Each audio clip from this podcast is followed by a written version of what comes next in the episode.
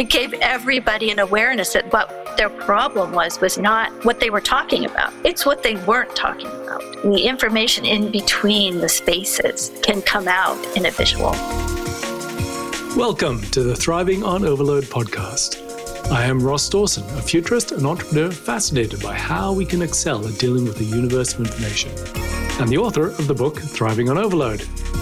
Every week, we share insights from information masters on how they transform today's avalanche of information into insight, foresight, and better decisions.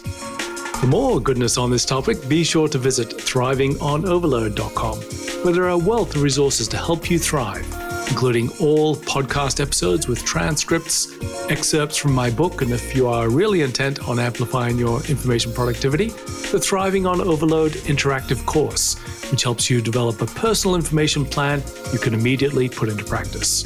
And be sure to sign up for our weekly Tips for Thriving newsletter if you want to optimize your information productivity.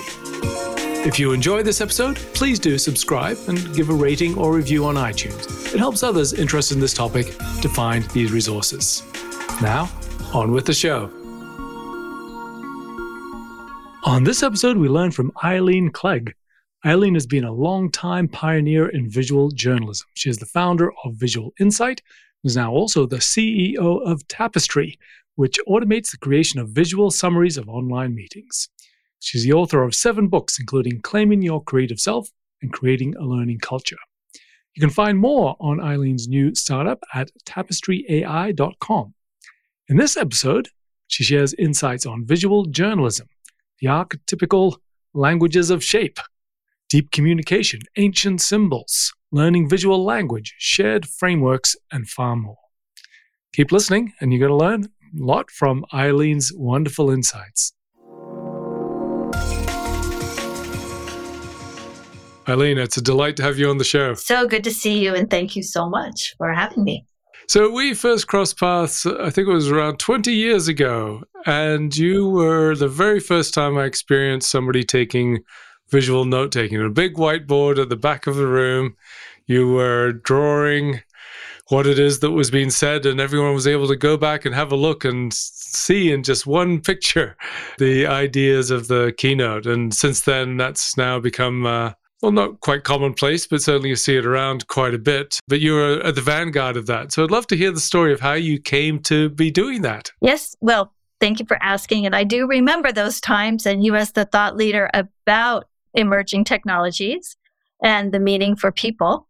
And I was sort of practicing an emerging technology that, of course, now is evolving into a, a new technology that's beyond just paper and pastels. But back then, the very beginning, there were a handful of us doing this on the planet.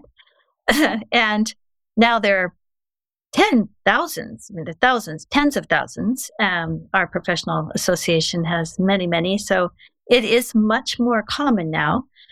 Interesting that it started at Institute for the Future. So while they were forecasting the world that we see today, what you were talking about then, and the thought leaders, and it's all here, your life on a card, they were saying before the iPhone, was so exciting. And we were also excited about technology. But here I was with butcher paper on the wall, four feet tall, with pastels all over my fingers. One of my clients said, Sometimes it's like, you know, kindergarten around here. There's pastel dust everywhere. so, on the one hand, we have all this excitement about this technology. On the other hand, what's bringing people together in the room and helping them literally see complex ideas that are hard to grasp uh, with this very old fashioned way of working and not fancy art. They were really very simple shapes that bring ideas together that we all understand. And why does it work so well? Well, we'll talk about that because I did do a lot of scholarship around that. But in the very beginning, I would realize if you ask somebody, what would you do with your hands if you're excited? And they would make a ricky racky in a, you know, a, a nervous moving back and forth. If you ask them, how would you show wholeness or health? They will make a circle with their hands. And that is that we all really speak this archetypal ancient language of shape it's in our bodies. It's maybe instinctual. You and I were talking about, you know, writing back and forth about our mutual interest in Carl Jung. and archetypes. And those are as much instinctual as they are visual or thought. So situating complex ideas in ancient language is a pretty exciting way to think about communication. Thank you so much for not only inviting me on your podcast to, to share this, but also your great questions that had me really thinking about this kind of ancient and emerging way of communicating and how that works together. So, in the very beginning, back to your question, IFTF, back then we were using visuals to help us understand complexity, share it, and to help us forecast, to see a bunch of disparate ideas and what were the patterns. And in those patterns, could we begin to see what was next? That was then. Since then, those technologies have happened. We are all connected, hyper connected. Our social lives are really confusing. Um, I can give some examples of that, but you probably have millions. We're like, what's the rule now about that? And we're drained and we're tired of cyberspace, the video conferencing, all that. It's kind of draining our energy, which is why I like your whole notion of overload. And so I think now we have a different job than we had when you and I first met with the visuals. And it was novel then. And the job now is to help people be, feel more human, creative, and energized. And art is a tool for that. Yeah, no, that's a know fantastic framing for it. So before we dig into some of that, one one question is, I mean, I, am big big believer of, of visual uh, frameworks and communication. You know, practice that in my own way over the years. But is this something which is for everyone? For some people, there are some people we've have very different styles cognitively. For example, some people are very happy in 3D, some people are not. So, how, I suppose, inclusive is the visual storytelling? Is it even more inclusive than words, or you know, does this resonate more for some people than others? Well, we talk about this a lot, and the statistics are pretty fuzzy. We like to say one third, one third, one third. So one third of people are highly visual. And it does kind of play out anecdotally, but the research is hard to come by. So one third of people are highly visual to the point where they may really need to themselves put something in a visual frame, see it in their heads visually, but the visual is essential to their cognitive processing. And then there's another third who might find it interesting, amusing, helpful, okay, you know, that that range. And then there's a third that really just, you know, they're okay with it, but it's not really key to their way of thinking. Maybe there were some different percentages there, but there are there is that range of people However, to your other question about does it affect everybody? I think the research will tell us now that the ancient people probably uh, used art and symbols before language. And it is something that we all know instinctually because of the world around us. It's visual. And if you situate ideas in something physical, it stays with you. You know, when you go back to a place, you can remember everything that happened there before. So often, you know, we, we anchor our experiences in visual landscapes. So I think that is something that's pretty common. I would say probably more than two thirds of people benefit from that dual cognition of having an idea situated in a song or um, uh, in a picture some other sense besides the uh, rational word. So I'd like to sort of frame this as so this is now, uh, as you say, a relatively common practice. There's plenty of people doing that. So as a pioneer in the field, how is somebody, I suppose, trained or how do they develop their capabilities? What are the fundamental skills? So somebody perhaps uh, has a little visual aptitude or, you know, in a way of, you know, has, I suppose, the underlying talents. So, how do you train? What do you teach somebody? Or what do they need to learn in order to be, be a visual storyteller or note taker? One of the biggest joys in the last 20 years have been the, a few trainings that I did because they were very different than the typical trainings in visual language and everybody can learn without exception. So, first of all, the whole idea that you need a lot of little details, like you have to draw the, the flower and the, you know, the literal translation. This is not a literal translation. It is a literal figurative. It is a big picture that can contain a concept. And as we, I was saying earlier about how our bodies naturally make these shapes, that's what I teach people. And that's how I learned. I had no training in doing this. I was a journalist, a print journalist. In my family, I was not the artist my sister was. I was the writer.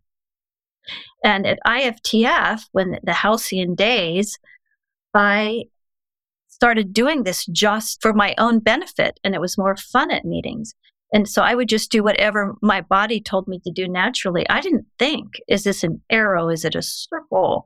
In the beginning, it was just, it's body language, it's sign language that leaves a mark. So if you can use your body uh, to communicate, which we all do with our hands when we're allowed to, you can learn how to do this. You, you learn the flow of that. So that's what I train people to do, not to pay attention to the perfect little drawing. And certainly the best visual journalists are not the best classic artists necessarily. In fact, usually not, because you can't spend too much time on the detail. It is how do the ideas mm. flow? What connects to what? And it's more the way that I train people is to have them help somebody else express something difficult. So they get focused on somebody else's communication needs and to empathetically listen and to try to feel what the person is saying. And then how does that look? And it doesn't matter how pretty it is, it matters that they are reflecting something important that somebody else had to say.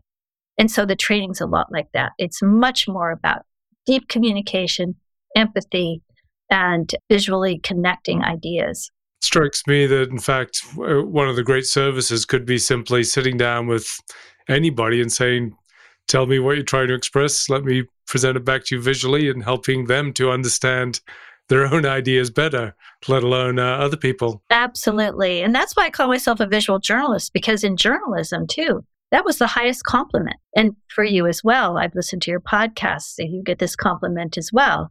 I didn't know what I was thinking as well before I talk to you, now I, I understand my own thinking better because of your guidance. So, yes, you can definitely do that with the visuals. I do it for my friends and often for young people.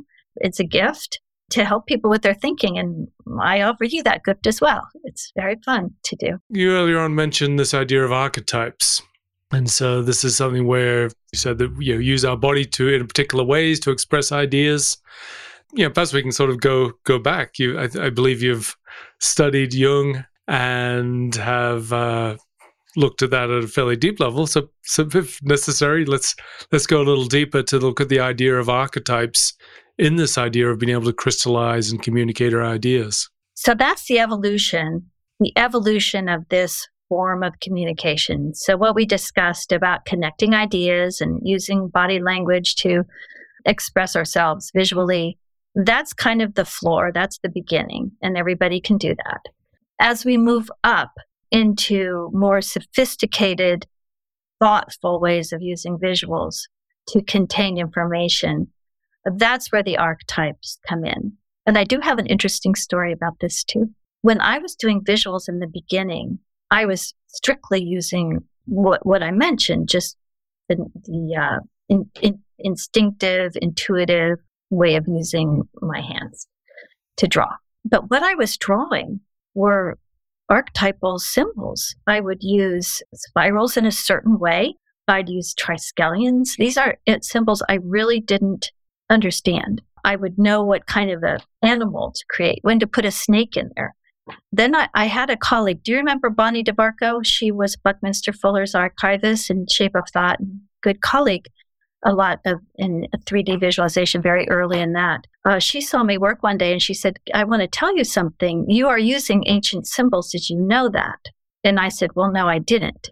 And that's when I realized that probably we carry knowledge of ancient symbols actually in our DNA, because I really did not know. Then I began studying why certain images were so very powerful. They were, and I, I wrote a little book. I'll send you it when I this came to me.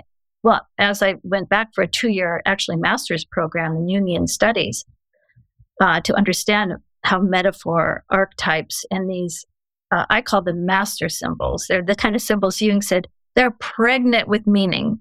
It's not just the spiral's a spiral.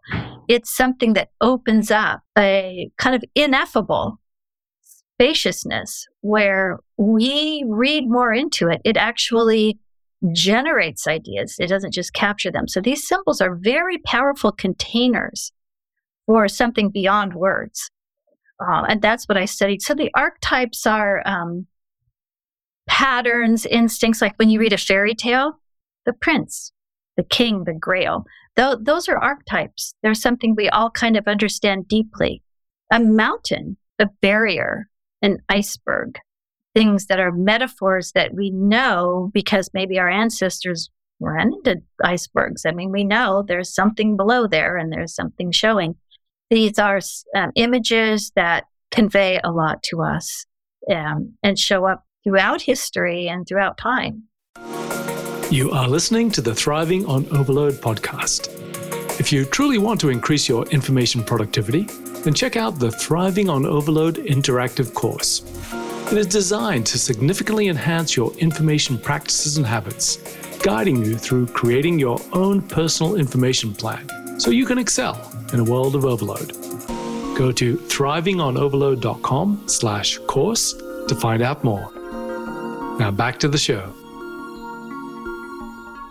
So that, I suppose, what you're saying almost evokes that it, this is about stories. So if something's static, that's one point. But you know, the the mountain is a challenge, which implies that you've got to go and climb it or go around it, whatever. Or the you know the prince is on a quest. So this is then about you know not just what is a, a piece of meaning, but also imbuing that and pulling that into a story. I presume. Yeah, and that's become interesting as we've developed. I, I told you it's just going to launch very soon. We developed a technology that can produce a visual of a meeting immediately. Push a button, you have a visual. You have the words, the quotes. I know it sounds impossible. We've done it. If you saw our team, you'd understand how and why we could do this. What we've realized is that in order to convey a lot in a very simple picture, we need to use the big symbols in a different way, in, in this kind of way that conveys a lot of information very, very quickly. And just for a moment, I lost my train of thought because I'll tell you why. I've been so heads down with making these ideas work by working with technologists who actually can make a concept into an algorithm that in talking to you, I'm going back to the philosophy and ideas that led to all of this. But for the last two years, it's been how to make it work. so I just kind of got into yes. that. So let's go back to your your thought that um, we're bringing this to people now in an automated way. So you made a comment how the generative AI with DALL-E 2 and Midjourney and Stable Diffusion and so on. You said you see a bit of synchronicity in the evolution of those in terms of, uh, I suppose, the, the state of society. Yes. And again, because of all your great questions, I came to see that connection. It had seemed like a like a lucky coincidence because we already had generative AI and we already were working with automated visuals. We also could put meaningful phrases in there.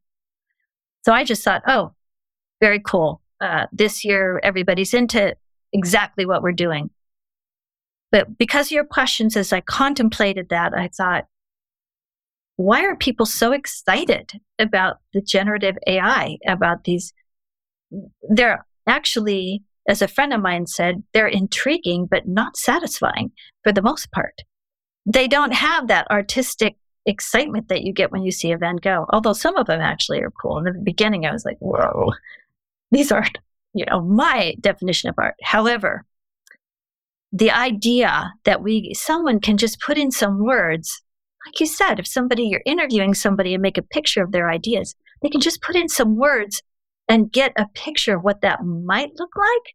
It could, it helps them think differently. It's fun. That's another thing. I mean, we're also exhausted in these meetings and there's nothing fun about it. And the art, it does so much for us. It's emotional. We feel our feelings a lot of times when we look at it. We turn off the words for a minute the spinning stops in our brain to look at this like, oh, what's that?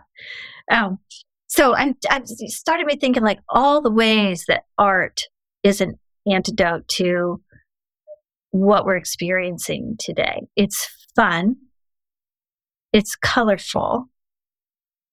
It's not always a direct translation of what has happened, but it allows for some innovation, some interpretation right now, all the generative AI is kind of off over here in its own land. But my business partner, thinking partner, Ramana Rao, said, beyond beauty is utility.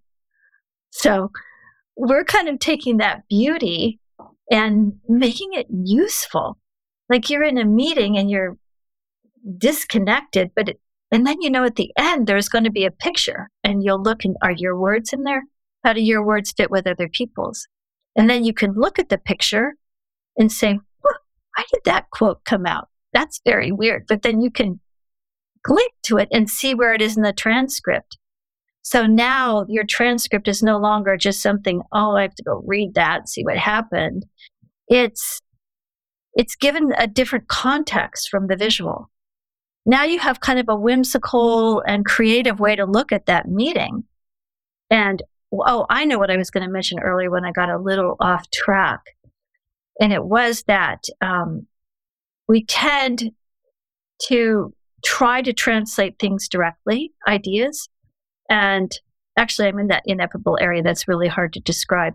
But it will be very different for people to have something that is putting words that they use all the time into a different framework. And as you said, you know, how do you think about things in your questions? Do you have a framework?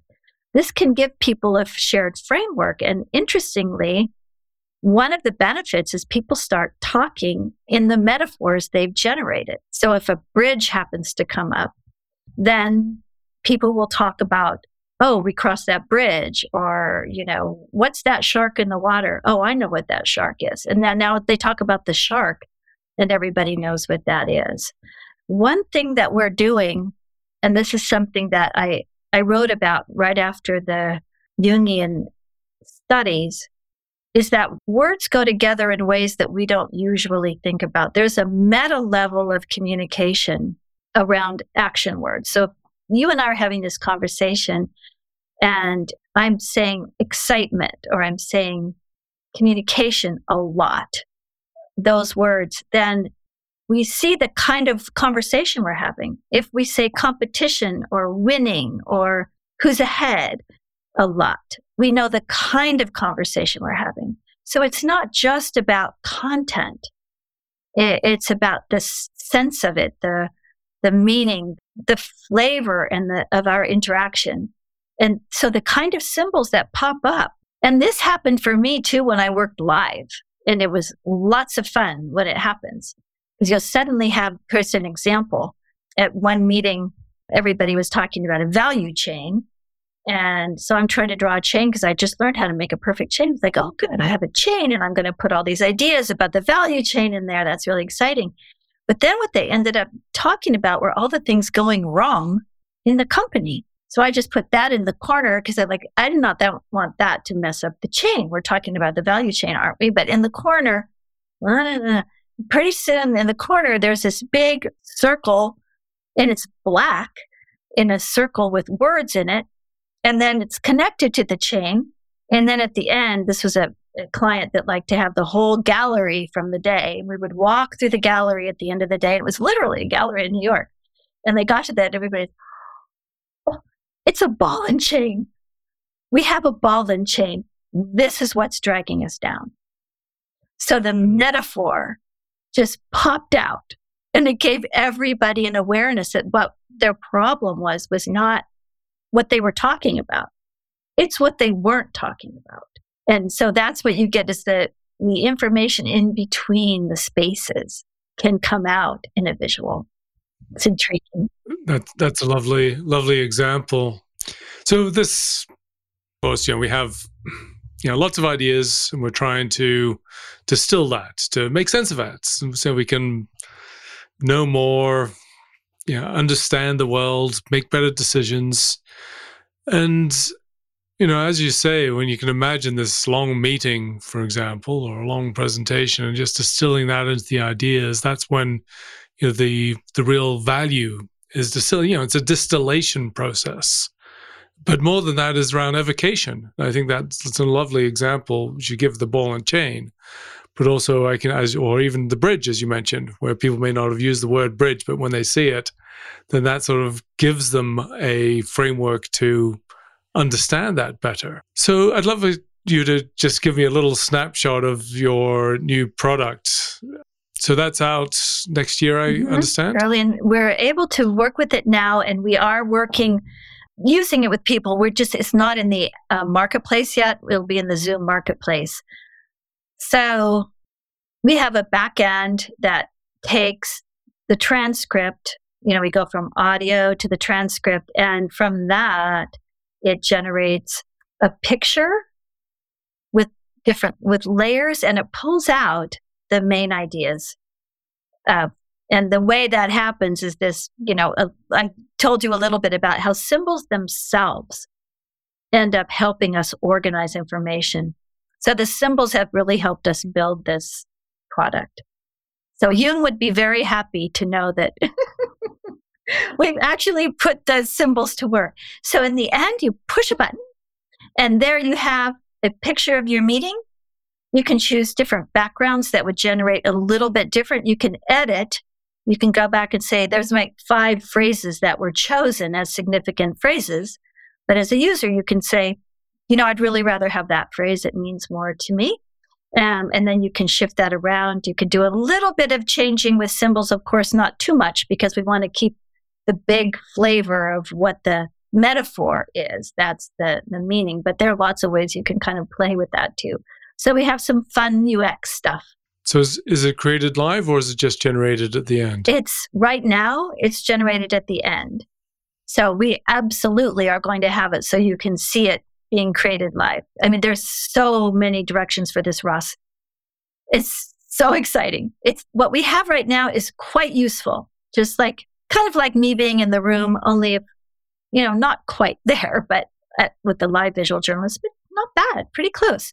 So we've got that you can get it. And then, but you think about in the future when you can see it in a square in your meeting being drawn, where, you know, you'd have so much, so many ways to use it and play with the tool. Uh, with generative AI, we're able now to create quite an interesting set of visuals, but more and more, there will be more self assembling, more nuance, you know, sort of reading the emotions in the room more directly. We have ways to read the context, sort of the subtext, as I was saying. But emotions, you know, there is so much that's out there that's just, just endless fun. It's endless excitement, what's possible. And it's very good right now at the end of a meeting, kind of like what I did if you weren't watching me do it as as we went along. so what what's the name of the product and when will it be available? It's called Tapestry. So what we do is we generate a tapestry and we like that because it gives a sense of weaving things together and, you know, it feels good. And it should be at the end of 2023. In the meantime, we are working with some enterprises already on, some uh, companies and uh, colleagues already to generate um, from their transcripts. So we're, you know, we have a lot of, you know, customer interaction as we get close to uh, launching. So love to experiment with you. We can we can play with it a little bit. So we're seeing how people use it and making our kind of final tweaks. But I would say I'll let you know. You'll be among the first to know. But I think it should be January or February 2023 that it will be in the Zoom marketplace. Very excited. to see that. It's you know, and in in the book Thriving on Overload, I talk about the importance of visual communication and this visual framing of our ideas. And so this is a way which you could certainly assist, you know, many of us to to do that and be more effective at that. So perhaps to round out, like so perhaps transcending or not our conversation so far.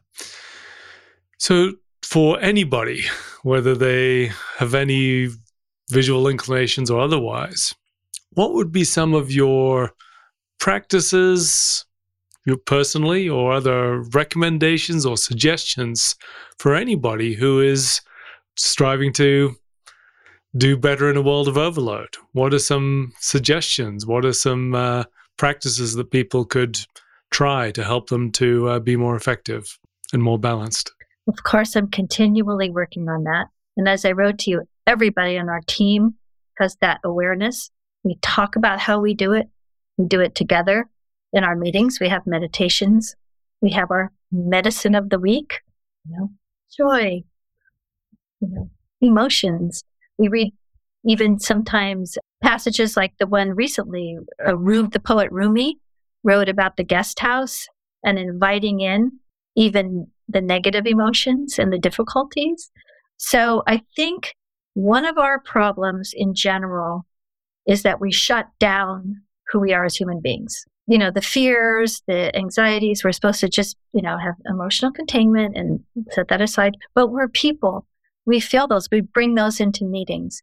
So one of the, the ways that I think about it is this new brain research that what is most important to cognition is not necessarily all the gray matter, it's the white matter, the myelin sheaths in between, the connective tissue.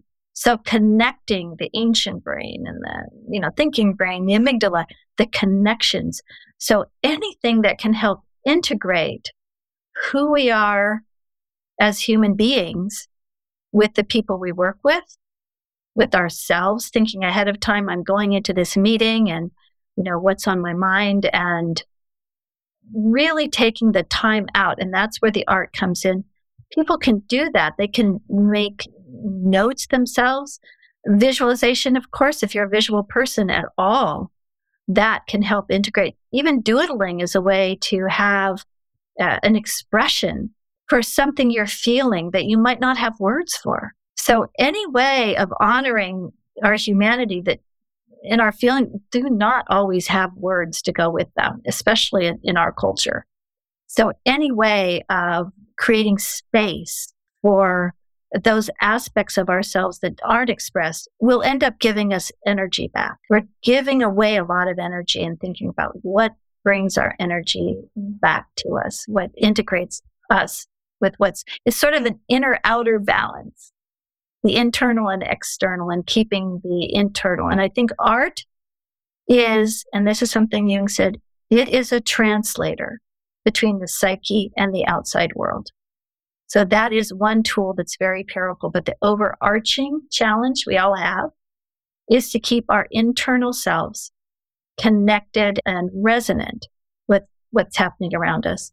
It's a challenge. Yeah, no, that's that's actually uh, uh, useful to me, and and not least in reminding me and, uh, and hopefully our listeners as well that you know taking on information is not purely a cognitive thing; it is an emotional thing. It is about who we are. It's how we feel in the world, and we have to acknowledge those emotions. And one of the ways to do that is, yeah, journaling is is a wonderful thing to do for all sorts of mm-hmm. reasons but also being able to try to you know visually to to capture not just what we are thinking but also what we are feeling is is probably really central to our ability to to thrive on a world of overload. So thank you so much for your insights and your work, Eileen, from the very beginning, and so excited about what you're creating now. So it's a great pleasure to speak with you today. Thank you. Thank you, Ross. Thank you for listening to the show. If you want more resources to help you thrive in a world of exponential information, go to thrivingonoverload.com.